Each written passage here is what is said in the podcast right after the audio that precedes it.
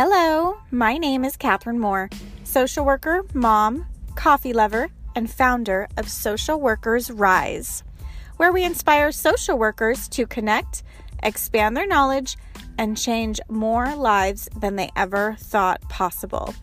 I'm so excited you found my podcast. We will talk everything social work on every level from micro to macro. We will hear the stories of social workers who are doing big things, learn new skills, and most importantly, give you actionable steps to make a difference today. Let's go.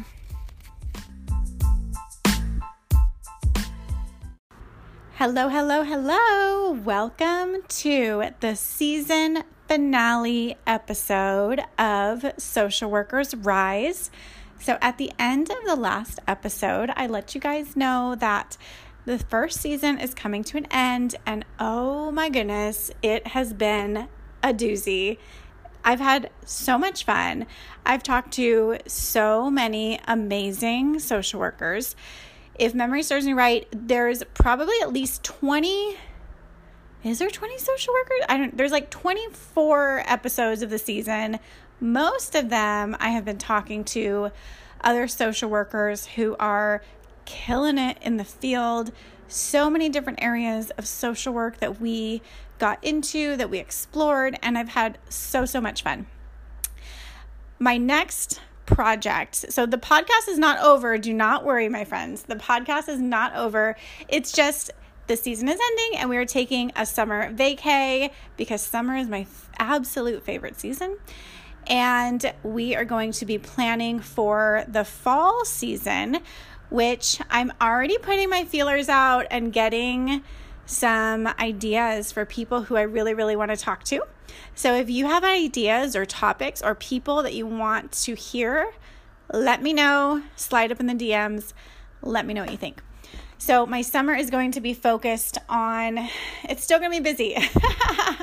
it's still going to be busy. I am dedicating all of my energies to the essentials for future therapist. It is the five course virtual series that is on sale right now until July 8. And essentially, it's five courses that lead you through the entire therapeutic process.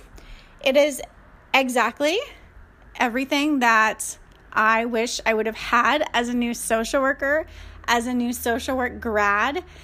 So I'm collaborating with my colleague Leslie Rodriguez because she is such a badass at therapy. She has so many amazing tips and insights into populations that I don't have. So together, we're just the perfect match. We cover the entire spectrum. She has done so much amazing work with families, children, severely mentally ill, personality disorders all of the things, all of the all of the people that are a little like more than what I'm used to, I call Leslie. She is my girl that I call. I'm like, Leslie, what in the world do I do? WTF, Leslie, what do I do? Please help me. So that is why I teamed up with her because she's amazing. So there's going to be all sorts of really cool tools and cheat sheets in the course that I wish I would have had. And I'm just trying to make this a little bit easier for everybody, for our new generation of social workers, because it's hard, you guys. It's hard out there, and it, it doesn't have to be so hard.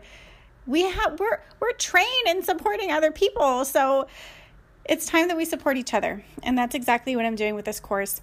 And it's not just the modules. So the modules are really awesome because Leslie and I talk back and forth. We are teaching on all of the topics that get you through the entire therapeutic process. So, everything from assessment, care, care planning, uh, documentation, therapy modalities, uh, the clinical skills, the cognitive behavioral therapy, and termination. So it's very, very powerful, especially if you are starting out and you just need a little bit more insight into the therapeutic process, things that are not covered in grad school. So we're not going to regurgitate your MSW to you. but we're really just going to focus in on those areas. In addition to that, and I think the most powerful part of this, and the part that I'm very excited for, is the Facebook Live group. So, in addition to the modules, every week we're going to walk through a different module with everyone in the private group. And this will be the time where people can ask questions, get clarification, get more personalized answers to those burning questions that we've been wondering, and also to just learn more about the topic in general and learn from our peers too, which is going to be really powerful, and I'm very excited for it.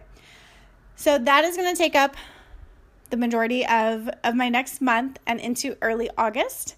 And then I will be enjoying my summer, spending time with the family, still working full time, and planning for the fall podcast and um, and just going from there, just taking it you know day by day. So that's what I have on the agenda. And for this week, for the season finale, we are talking about imposter syndrome, which ironically I didn't hear about until God, I don't know, this year. I, I don't know why it's taken me so long to hear about imposter syndrome, but I've just started hearing about it and it's amazing and fascinating because we all suffer from it. I don't know if we suffer, but some do better than others. But imposter syndrome infects impacts. Hopefully, it doesn't affect you. Impacts us all on on different levels, and I'm really excited to talk to Harleni because imposter syndrome is her jam, and this is what she is so amazing at overcoming. So I'm really excited for this episode, for us to just dive in, get to know Harleni a little bit better, and I will see you next season. Uh, for now, you know, listen to the podcast and then find me on Instagram at Social Workers Rise. If you wanted to register for the Essentials for Future Therapists, then the link is in my Instagram account. You can find it there and I will talk to you later. Let's hop into the episode. Hello, Harleni. Hi, Catherine. How are you today? I'm doing great. How are you? I am really, really good. I'm be here talking to you today um, because you were just you were just killing it, and you know I we have never actually met in person. We've only met online and talked on the phone and, and collaborated a little bit. And there's more to come, but I'm excited to to have you on my podcast. Finally, I feel like it's overdue. I know. I feel like I know you. It's crazy. I know we've been talking for so long, but thank you so much for having me on your podcast. I'm so so excited. Yes, me too. So I really um tell me your story about why you got into social work or how did you know that social work is what you wanted to do? Oof, where do I even start? so I think going back to my childhood and my upbringing, I was someone who was raised by a single mother. I grew up in low income. So you can only imagine the lack of resources that I had while growing up and the resources that I had in the community. I was always around social workers. And for some reason, I knew that I wanted to be in a field that gave um, families opportunities to thrive in, within this broken system. I knew that I wanted to be a resource and an advocate for them. That's the reason why it brought me to the world of psychology, which it then led to me getting my bachelor's in psychology. And then once I was able to learn of the field of social work, that was a whole new other door, a whole new other world, exactly. And I was amazed of the community that it brought once I was in that field. I love that. And where where do you live? I think that provides a lot of context too. yeah, so I'm in New York. Um I was um, born and raised in close to Washington Heights. And um yeah, it's definitely, you know, Hispanic, mainly Hispanic community, um and black community as well. And basically it's a community that even to this day you have to uplift and empower one another to succeed. It's a community that everyone comes together at the end of the day. and it's important to never really lose sight of where you come from. Mm-hmm. Yeah, that's amazing. Awesome. Um, so you got into social work and you love the community and all these things. What kind of social work have you done? What's your experience like? So I feel like I worked everywhere. I primarily have worked in the field of child welfare for about four, years, but I've been, I worked with basically from infant all the way to the elderly population. I have worked, like I mentioned before, child welfare. I have worked within the child um, shelter system, even a little bit of research and substance abuse population, and even a little bit of palliative care as well. So I've literally done a little bit of everything, and I've learned and embraced the lesson in every opportunity that I hope I have obtained. That's awesome. Very, very rewarding. Yeah, and I feel like even though all of those different areas are so different, there's probably ways that they overlap that you can use the skills from one area to another because you know children and families and seniors they're everywhere. And um, that's a you know that's everybody who we work with. But you take it seems like you'd be able to take the skills that you use like from child welfare for example over to to even palliative care. Is that right? Would you agree? absolutely. I mean child welfare has definitely taught me a lot in regards to you know different personalities and different backgrounds and how to handle you know hand on on specific conflicts with the families that you encounter. And because you can only imagine in palliative care due to the um other challenges that are faced with the clients and you know based on their terminal illness i feel that those specific um interventions that i learned that was able to carry them on to palliative care. Because it taught me to besides being you know empathetic and sympathetic but it taught me lot of patience. It taught me a lot of you know how nurturing to be and how to at the end of the day always keep the client's best interest at heart mm-hmm, for sure and vice versa with you mentioned addictions too like um all of these things are just so they're different but yet they have so many different similarities. I think that's really cool. And that's what I really love about social work is that we have so many skills that we can use in so many different ways and it makes us so so marketable um, you know when we're looking for a job Absolutely. And it, it really like I always tell people it doesn't matter. People think that social work is only direct practice. And of course, you know, there's macro social work and all those things. But social work is really what you make it. No matter what type of role and type of environment is what you have to bring to the table, which is definitely um as you and I can definitely agree is what we try to um empower social workers within the community to really use their skills to the best of their advantage and to really make sure they thrive in any environment that they're in. Even if they feel that they cannot be their very best, is recognizing their strengths and areas of improvement. I feel mm. like that is definitely, definitely like crucial. Which, of course, given the circumstances in a very toxic work environment, it can you can easily lose that. Oh, for sure, for sure.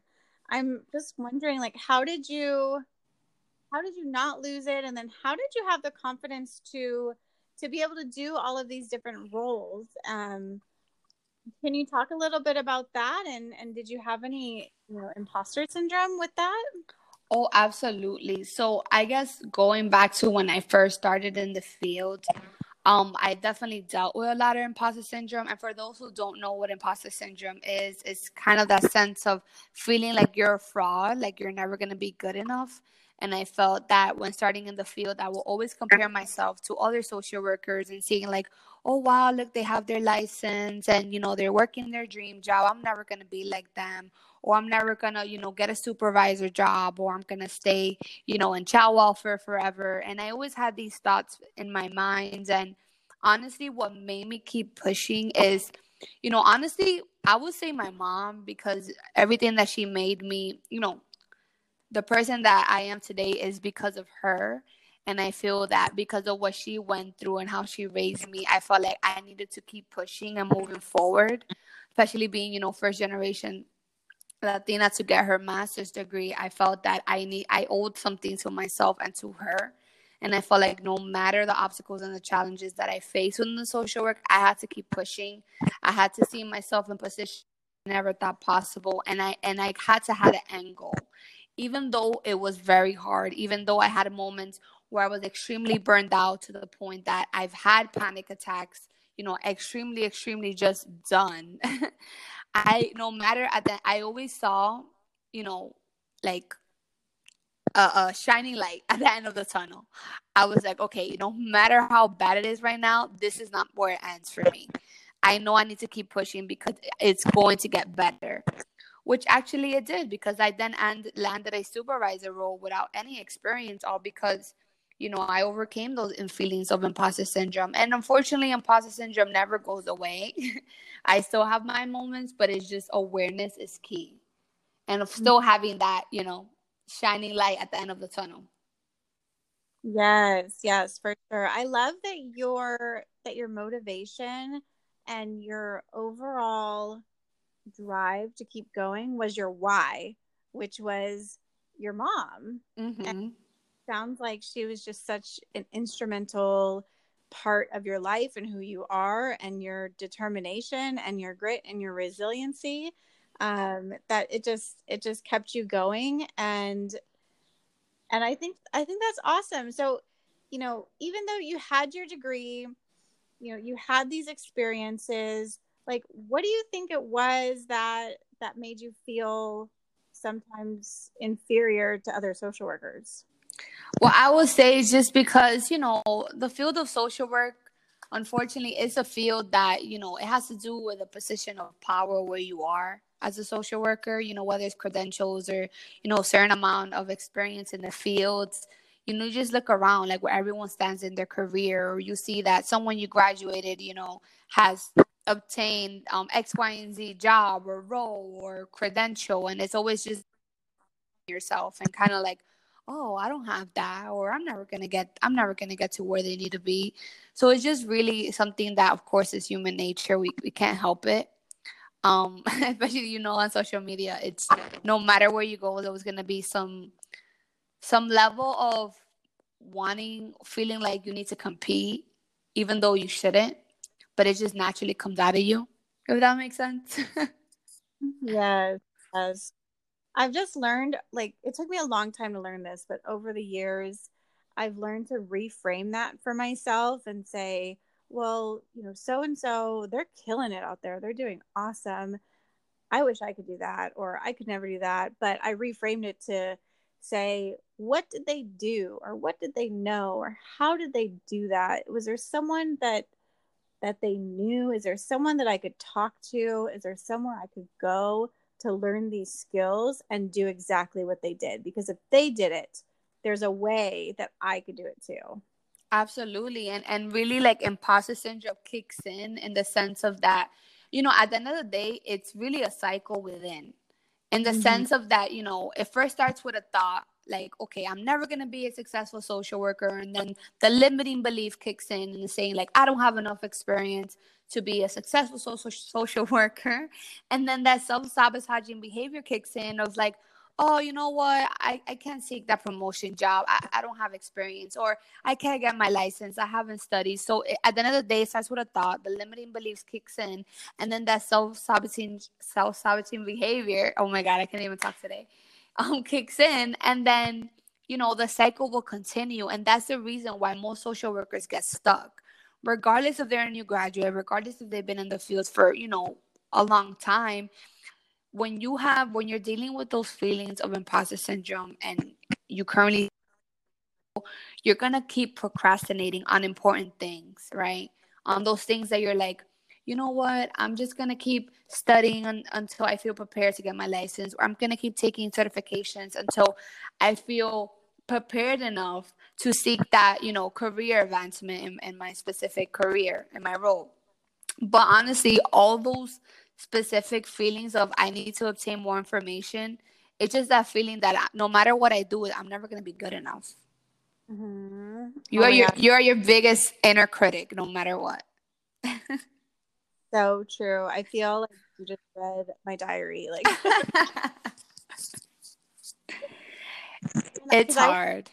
I, uh, I stayed with hospice for four years, and a lot of that. One, I loved it, but two, I I had this story that I kept telling myself, like, oh, I've only, you know, a quote only, I've only been doing one job. Like, I only have this experience. But once I get my license, then, then that will be the time I can shine. And I got my license and I didn't feel any different. I didn't feel like I was shining. and and then I I just hit rock bottom. I like got burnt out and um and I just I knew I was like, well, I got to change. I have my license. This qualifies me, you know, quote qualifies me to to do that, but I ended up getting a job that I didn't even need my license for. Mm-hmm. Which it was a better job and it was in a slightly different field, but I just I don't know, there was some weird like now I qualify myself to do this when I could have done it a year earlier and been making that much more money for the entire you know what I mean?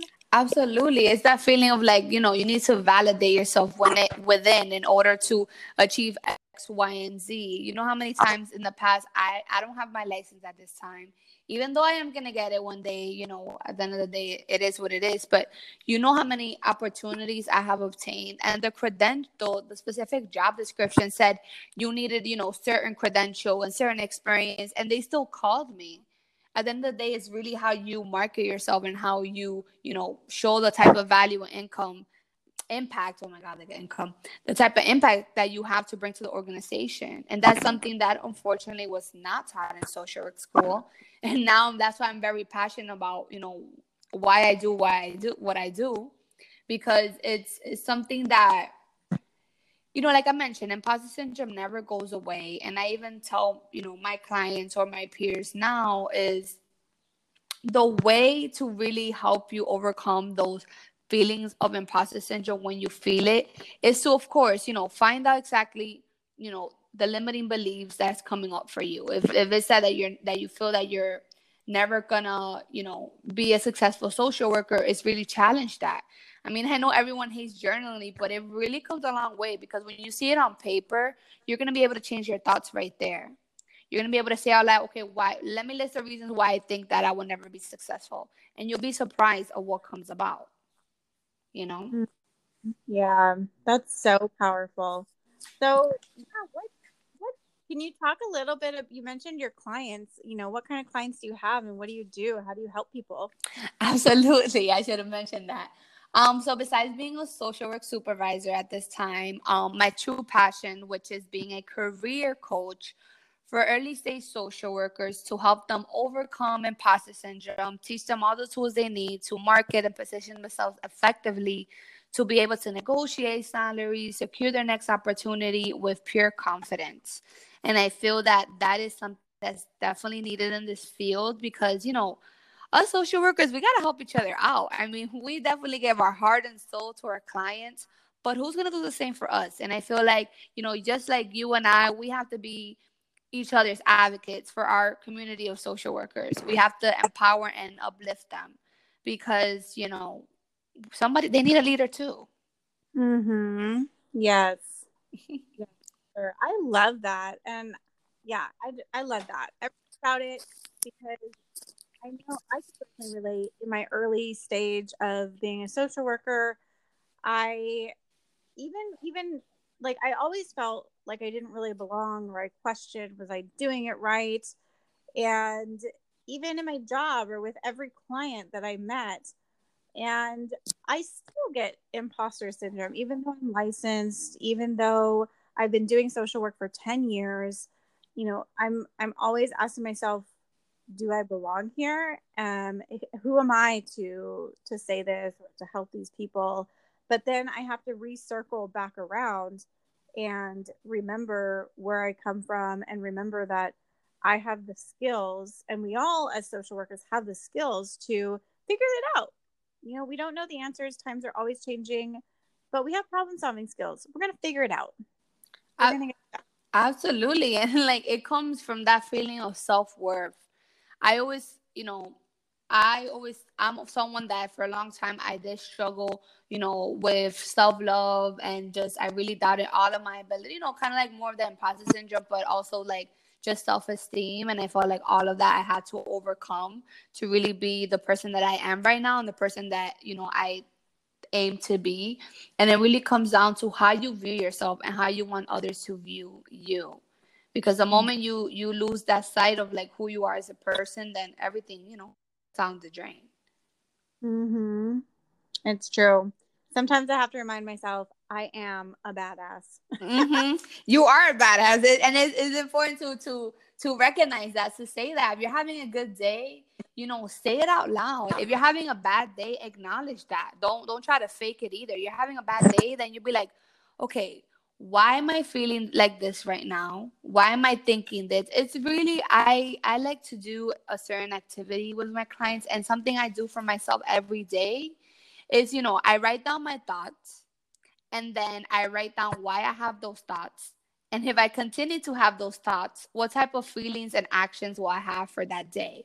So if i see that they're not you know positive then i reframe that and i change that into a positive you know action so, for example, could be that, you know, I woke up saying, um, oh, I'm not going to have a good day. Then I'm going to say, why do I think that I'm not going to have a good day? Is it because I have a crazy schedule? Is it because, you know, work is stressful? Just anything specific. I write it down because once you write it on paper, it becomes so real. And then you kind of get it out of your head, you know? And the best part, which is, I don't know if you heard this, is going to sound funny, but something I do to myself and I tell my clients too is to name your imposter syndrome because it's really not you and, and it's gonna give you that power to separate, you know, what you're feeling within. So, my imposter syndrome name is Jenny. So every time every time that, you know, it starts acting up, I'm like, Jenny, like stop. Like why why are you doing this? Like this is like why are you coming out right now? I like that because then it separates it and like Jenny is not you. Mm-hmm. Just a hater trying to bring you down. yeah, and you see how powerful that is. Trust me. At first, I, someone told me to do that, and I started doing it. I'm like, you know what? This is so powerful. Like the world needs to know this, like specific technique, and it works and it helps me because I know that when I start coming from this like place of like you know not feeling secure and just doubting myself, I point Jenny out and I'm like, like what's like what what's wrong with you? Like why are you acting like this? So it's it's kind of like just giving me power and that authority within to know that Harleni, this is not you. You are, you know, meant for so much more and and you hold all the power and that you're in control. Yes, yes. I love that. love that. Do you have anything else, any other tips or stories or tools that you like to share? I mean, in regards to a recap, because I know I said a lot, I would really say is to, you know, if you you currently find yourself not being, you know, the person that you're meant to be, in the sense of like, if you know for a long time you wanted to seek that manager role, but every time you always held back, you need to ask yourself, why are you holding yourself back? You need to recognize and and and bring that awareness that you are able to accomplish anything you set your mind to and to mm-hmm. know that if you know kind of change those beliefs those negative limiting beliefs that you have about yourself really reframe that into a positive light and really set a timeline and deadlines you know for yourself. So if you're like okay by next year i want to accomplish you know that super obtain that supervisor role then write the next steps that you need to do to achieve that goal. Hold yourself accountable and really just say your biggest fears out loud to yourself. It can be in front of the mirror but when you say your biggest fears, again, it becomes real. And when you hear yourself, whether you could record it on your phone for you, you're gonna be surprised how that's gonna make you feel. You're gonna be like, "Well, I think that about myself." Like that's crazy. Why would I think about that? Why would I think that about myself? That's just absurd. You know? Uh, it's, it's powerful. Yeah, and we we wouldn't say that to our best friend or to someone else in the same situation um, yeah, that is really powerful. So you, I have been vigorously taking notes over here. So, so some things, you know, about some things that social workers can do right now to help overcome the, you know, their own imposter syndrome, or at least manage it, because yes, you know, manage it because it, it never goes away. Exactly. No matter how much, like I guarantee, you know, everybody has has imposter syndrome, like professional athletes, Michael Phelps, you know, um, Brene Brown. the list goes on 100%. The biggest people that you're like, wow, for real? Yep. Everybody yep. goes through it. I think Brene Brown even spoke about her imposter syndrome, if I recall correctly, how she, she spoke about how she was about to speak to a bunch of professionals and she had she did not feel like she was qualified to be talking to these professionals about um about her vulnerability. And um yeah i just it i just remember hearing her her talk on that. Did you ever hear that? No i haven't but now that you're talking i'm about to go on my phone and look it up because now i want to hear it.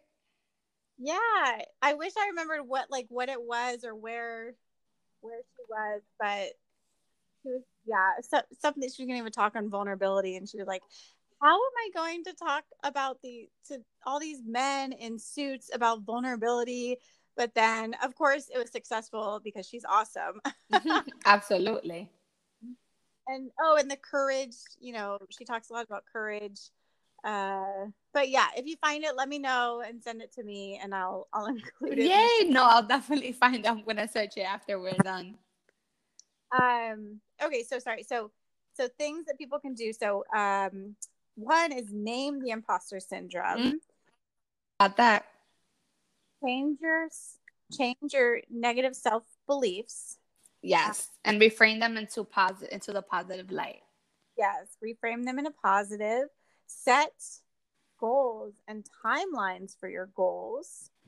Um, and i think it'd be safe to say set a plan.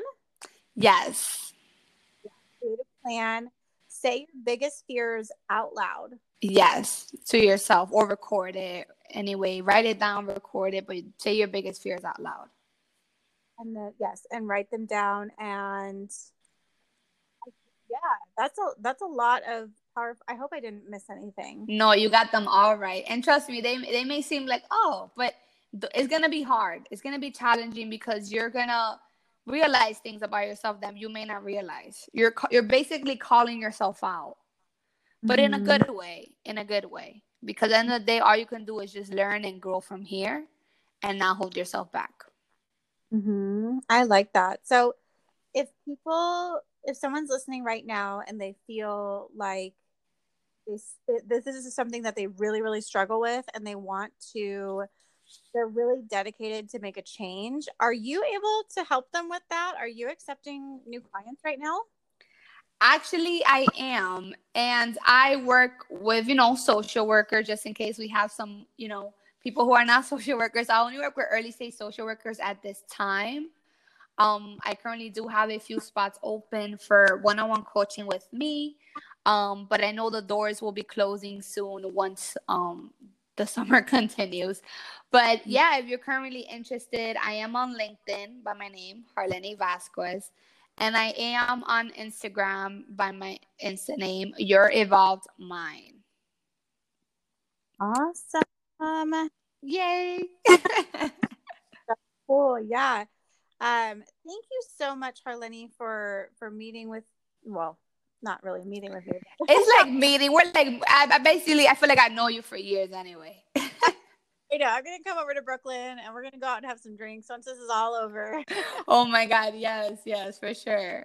so, well, thank you so much. It was amazing having you on social. Thank you so much for having me, and I hope everyone found this helpful. If you ever have guys if you have any questions or you want to chat my dms are always open i again i want the best for everyone Yes. Yes. Thank you so much. You take care. Bye.